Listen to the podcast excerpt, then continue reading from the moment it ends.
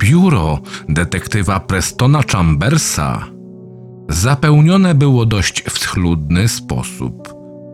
W centrum dębowe biurko swą ciemną barwą kontrastowało w stosunku do nowo kupionej lampy z zielonym szklistym kloszem, skupiającym promień na blacie.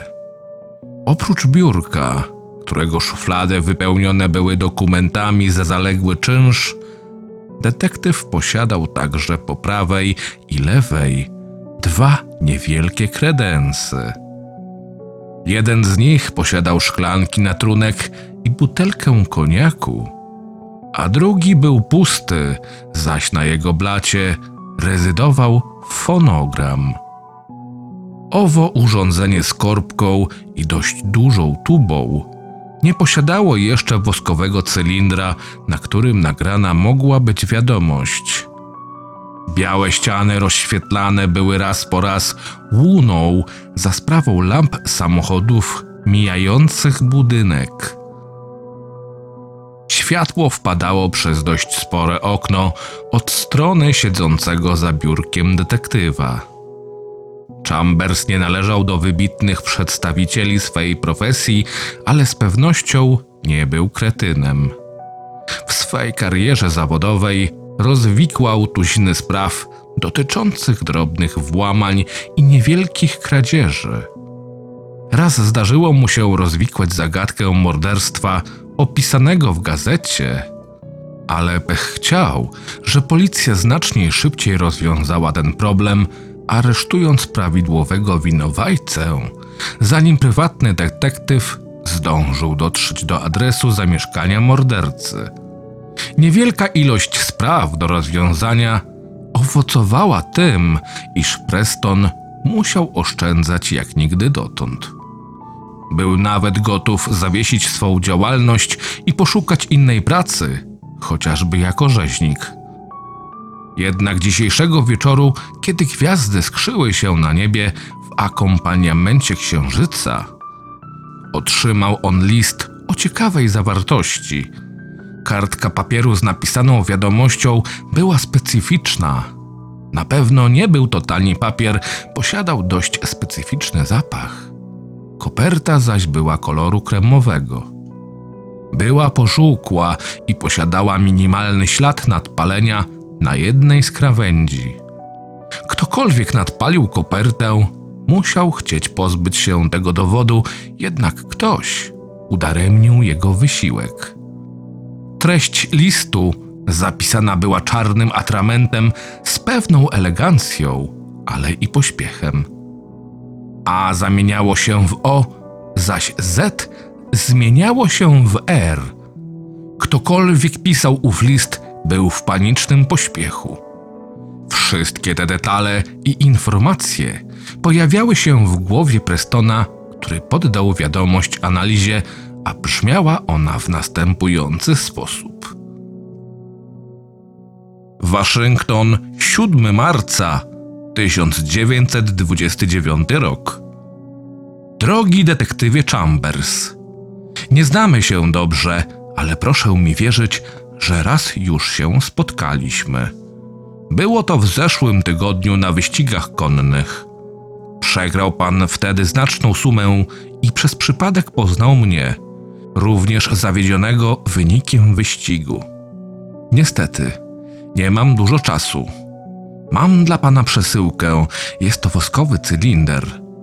Mniemam, że fonograf, który wysłałem panu przed tygodniem, już dotarł do pana.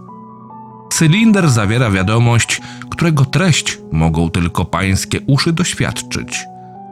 Dokonałem niesamowitego odkrycia, które zrewolucjonizuje medycynę, a jako, że jestem studentem Uniwersytetu Miskatonic, proszę, by zachował pan tę informację i przekazał ją w tajemnicy władzom najszybciej jak się tylko da. Z chwilą otrzymania tego listu skazuję pana na niewygodny przymus bycia posiadaczem przedmiotu, który powinien do pana dotrzeć nie dalej jak o pierwszej w nocy. Kurier tejże przesyłki został specjalnie opłacony, by donieść ją na czas. Znajdzie pan tam prócz cylindra stosowną zapłatę w postaci banknotów 100 dolarowych. Nie wiem, jak długo jeszcze przyjdzie mi żyć na tej planecie. Jeżeli cokolwiek pójdzie nie tak, niech pan wie, że profesor Edmund Reut będzie mógł panu pomóc. Z poważaniem, Eryk Cartman. Preston przewrócił oczyma. Nie znał tego człowieka, ledwo pamiętał, że go spotkał. W jego głowie pojawił się obraz wychudzonego blond młodzieńca o pociągłych rysach twarzy, ciągle gderającego coś do siebie. Tak czy inaczej, detektyw nie zamierzał zajmować się tą sprawą, ale postanowił poczekać na dalszy rozwój wydarzeń. Ponadto była godzina za pięć pierwsza. Wszystkie domy w okolicy, z wyjątkiem paru pubów i restauracyjek, były już zamknięte, a światło zgaszone. Nagle Preston usłyszał, jak gdzieś na korytarzu, poza jego biurem, ktoś wkłada coś ciężkiego do pudła na listy.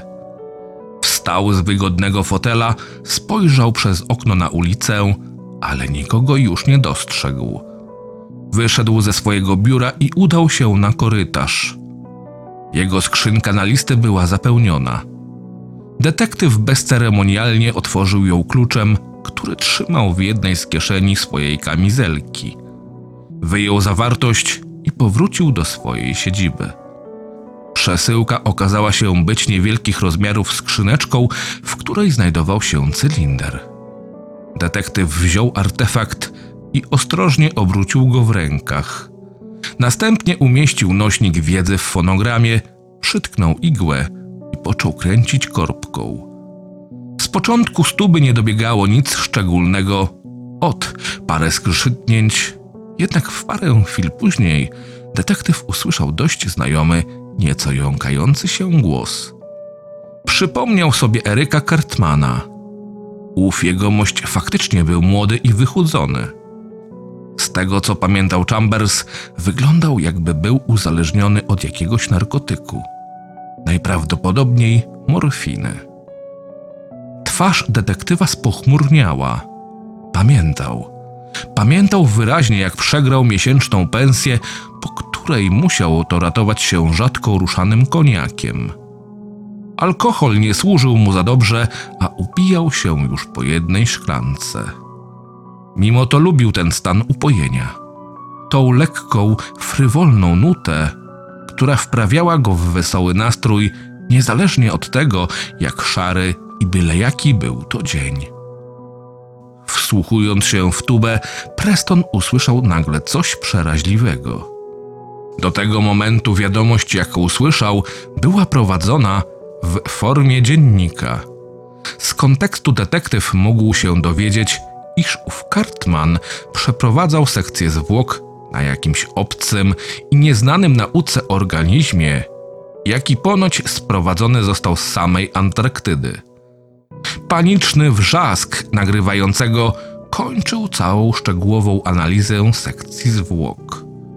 W umyśle Chambersa powstał opis owej makabrycznej i groteskowej istoty. Dzbaniasty wygląd, pięcioramienny aparat wzrokowy, skrzydła rozpiętości dwóch metrów, cztery kończyny dolne.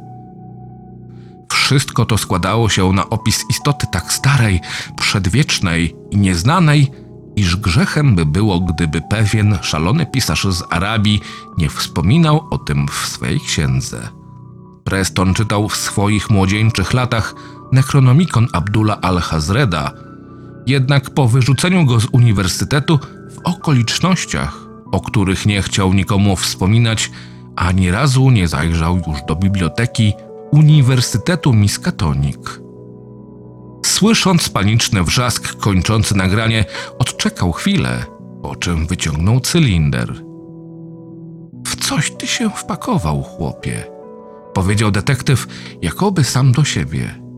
Szybko otworzył szufladę w biurku i wyjąwszy z niej notes, zaczął przeglądać informacje w nim zawarte.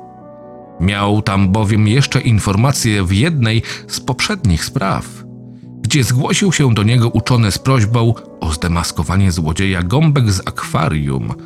Wtedy to miał przyjemność widzieć się z profesorem Edmundem Roydem, któremu zadał parę pytań w charakterze świadka. Sprawa zakończyła się tak, iż profesor botaniki i biologii odzyskał swoje gąbki, a złodziejem okazał się pewien nicpoń na pierwszym roku. Chambers już nawet nie zanotował jakiego wydziału. Edmund Reut był pomniejszym świadkiem kradzieży, ale nie zajmował się botaniką. Był bowiem archeologiem. Preston znalazł w końcu numer telefonu i wykręcił go. Po paru sygnałach usłyszał, jak słuchawkę podnosi rozdrgany głos kobiety. W parę chwil później, po jękliwych szlochach zrozpaczonej damy, detektyw dowiedział się, że policja jest u niej w domu i że profesor Edmund Reut powiesił się. Szybko też głos kobiety został oderwany od słuchawki, którą przejął oficer policji. Preston przedstawił się zgodnie z prawdą jako detektyw, lecz zaraz po tych słowach słuchawka została ciśnięta przez rozmówcę na stojak na nią przeznaczony. Preston jedynie dosłyszał połowę obraźliwych epitetów, jakimi uraczył go głos w słuchawce.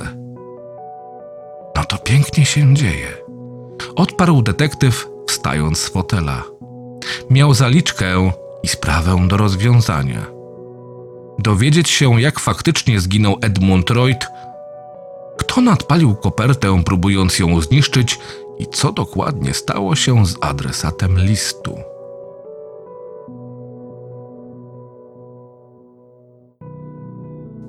Ciąg dalszy nastąpi.